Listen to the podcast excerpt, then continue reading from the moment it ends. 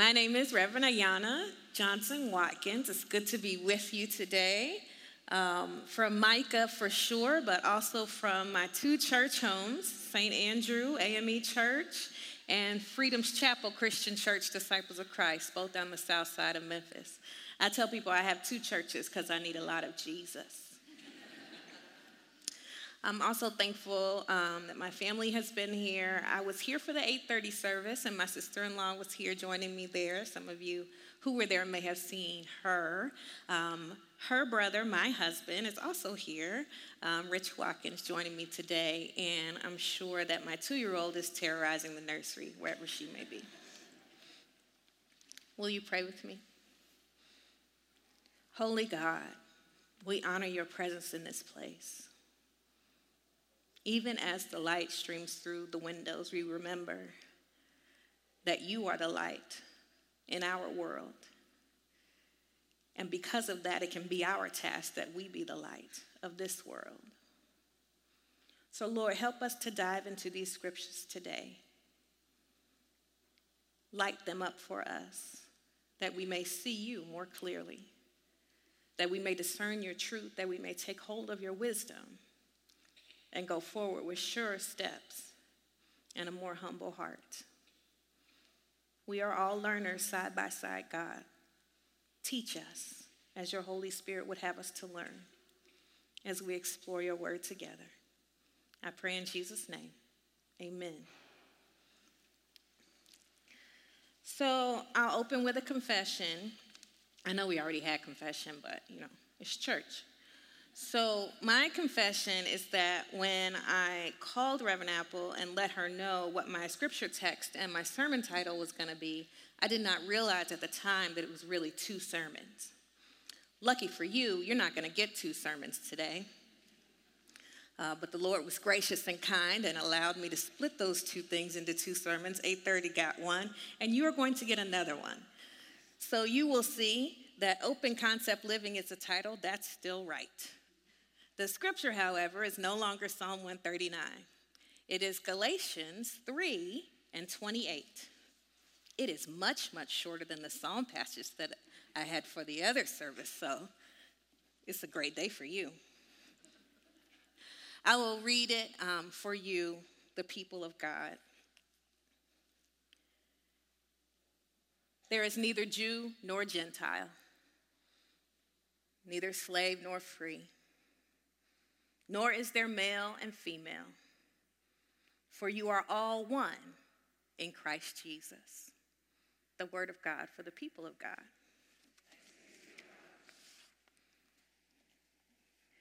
I want to talk a little bit about walls today. I'm going to assume um, if you are a person who watches the news and or reads the paper digitally or still if you're feeling newspapers in your hand. May the Lord continue to bless you. But we are reading a fair amount about walls these days, in particular, the wall that our president would like, and some others would like to put up between the US and Mexico. This will be a wall that would separate um, those of us who are here from those of us who want to be here. But there are yet other walls dividing us. There are walls of racial division, gender, class.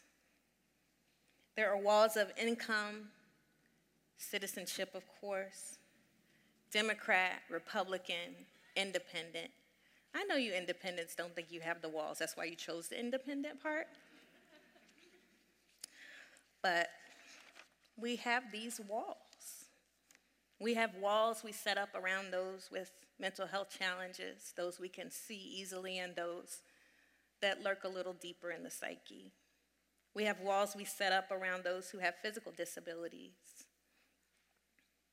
We have walls we construct to keep people from knowing about the violence in our own homes sometimes. We have walls we built long ago to protect ourselves from hurt, being taken advantage of, being abandoned again. There's so many walls we live with today, some we can see and touch, others that lurk. invisible, but yet so real. I hope it comforts you to know that the people Paul was writing to in Galatia also were experiencing these walls. There is neither Jew nor Gentile, male nor female, slave nor free. As people in my tradition like to say, sometimes you have to speak those things that are not as though they were. And that's what you hear Paul doing here. He had to say these distinctions to spell them out because they were, in fact, very real. In his time and ours, the difference between the Jew and the Gentile, the slave and the free, male and female. And they're not just neutral differences, apples to oranges. No, these are power differences. These are differences that say one group has a distinct advantage over the other. Jew and Gentile, religious separation, that one is closer or further from God. Some are heirs, some are not. Some are biological children of God, others adopted. Slave nor free, these are social distinctions. One has rights and agency, can make decisions about their own lives. Others can only have what is given, has a destiny decided by another. Male and female. I can say in this time, men had more rights then. They could own property, they could testify in court. And at that time, women only mattered insofar as they were related to a man a daughter, a wife, even a widow. I could pretend that that distinction is no longer existing with us today, but let's not. Let's acknowledge the difference in pay between men and women, the difference in violence in the home and who's affected. We still live with these distinctions that they were living with all those many centuries ago. And so Paul is reaching in to this hard structured world with a messy, messy world, a messy, messy word, saying that in Christ Jesus, none of these differences matter. We are all one, all equal, all beloved. In other words, there were no walls between them. Now, this radical word of the removal of distinction is not just here in Galatians, right? If we keep reading our Bibles, we keep turning the pages, we see other places that highlight God's indifference to the walls we have built. The Good Samaritan, right? Who was a neighbor? to the one in need? What about Peter's instruction to bear witness to the conversion of a Gentile family? What did God say to him? Do not call unclean what I have made clean. And this can keep going on and on. There are many examples. The salvation and the glorification of the Canaanite woman begging Jesus for healing from her daughter. And even when he refused, saying, I came for the children of Israel, she would not quit. And healing for her daughter was granted. The Samaritan woman at the well that Jesus shouldn't even have been talking to, but he ended up calling her into ministry. The woman with the issue of blood, who shouldn't even have been out of her house, was out shimmying low dodging the crowds to get to the hem of Jesus' garment, and she was healed. The child willing to share his lunch with thousands. I got this little bit. People could have said he's just a kid. Doesn't matter. What can he bring? And yet that lunch fed thousands. The Ethiopian eunuch, Simon of Cyrene. I'm to try to stop going on, but there's a lot of examples about how the differences that mean so much to us don't really matter that much to God. I'm sorry if that's awkward for you. But that's what I found when I searched the word. And so it seems to me that if we're going to be in the business of God's work, then part of our work is tearing down these walls between us. Amen? Amen. Now, I went looking for inspiration for tearing down walls, and I thought about the wall of Jericho coming down, and I even thought about the Berlin Wall. But you know what example really just went straight to my heart? Say, Reverend Ayana, I'm so glad you asked. Yay. The home buyers on HGTV. Your laughter lets me know I'm not the only one who watches this channel. I'm so glad to be in your company today. People buying homes on the shows on this channel seem to hate walls. They're always asking their real estate agents and their designer contractors for open concept living space. No walls between the kitchen and the dining room. No walls between the dining room and the living room. Set us free, they say. if I had a nickel for every time I heard the phrase open concept living on home and garden television, I'd be Warren Buffett. Now, why don't they want walls, you ask? I'm so glad that you asked. The parents on these shows, they want to be in the kitchen and see their children running amok in the living room, right? And then the people with the big families want to be able to have all of their relatives over on the same day at the same time and not have all of them in the kitchen. Now, People like me, who were probably cats in another life, we just like to have the light, the sun shining on us. I can feel it wherever I am. I should just crawl up in a windowsill. Now, don't bring me your cats. I'm allergic in real life. But in my soul, I love the light coming in, and the more light, the better, right? And then there are those free spirits that just can't be contained by walls, Reverend Sarah. They can't be bothered by these things between them in their rooms, and so they just want to be free and see their whole house at the same time. However, these blessed homebuyers and homeowners never seem to understand what it takes to tear down a wall. They put on their safety glasses they grab their sledgehammers and then they go to it. And five and a half seconds later, there's a problem. They're always surprised that there's a problem, but there's always a problem. Why? A, walls hold up the floors above them. And so you can't just go willy nilly tearing down walls. Some of those walls you need to keep your house from falling on you. What I say, A or one? Let's go with A. B, walls hold the inner workings of the house. Air conditioning and heating ducts are in the walls. Electric lines and wiring is in the walls.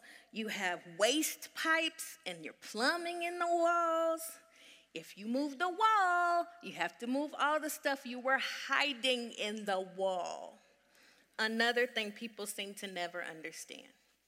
And then C, walls hide all the mistakes, all the cut corners, all the old building materials that are dangerous now. Knob and tube wiring, anyone? Okay, there's a few of you, one or two, who still probably have it in your walls. And just plain creepy things illegal wiring, moldy insulation, asbestos, termites, dead squirrels. Those things have to be dealt with if you're going to move that wall. They need to be fixed, they need to be brought up to code, they need to be exterminated. Well, not unlike those home buyers on HGTV, those of us who love God and mean well also sometimes think that removing the walls between us, between you and me, is just as simple as deciding it needs to be done. We just need to decide to live together. We just need to decide to love each other, to learn each other's language, to listen to one another. We just need to decide to work together, to see each other. But there is often more hidden in those walls between us than we bargain for. Those walls hide the thoughts, the unspoken assumptions we hold about one another. And when the walls come down, our hidden thoughts are also exposed. I have a two year old I mentioned earlier. When she was a bit smaller, um, I would often be downstairs um, at nighttime because my husband's job is bedtime. He'd be upstairs with the baby, putting her to bed. And it is fair to say that my husband and I have different tolerance for risk. And that I am more sensitive to assessing danger, maybe oversensitive, who's to say, than he is. And so, there would be times when I would hear my child crying bloody murder from upstairs like she was being attacked by a pterodactyl of some sort. And I would think, possibly, my husband has not been um, as sensitive to the risk of danger around her as I would have been if I were putting her to bed. But inevitably, if I go upstairs and actually check on this screaming child, come to find out she's just angry because her daddy won't let her eat her diaper cream while her diaper's being changed. But the propensity to think we know what's going on on the other side of the walls that divide us is so common, psychology gave it a name. They call it, let me look it up for you. They call it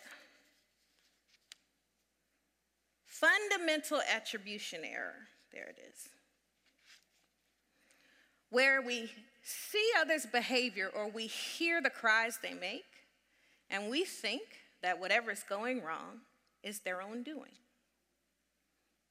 instead of the situation they find themselves in. It's not just me or you or black or white. We all do this when we don't really know what's going on. We have a tendency to give less credit to the situation and way more credit to what we think might be the other person's personal failures. When the walls come down between us, these thoughts are exposed.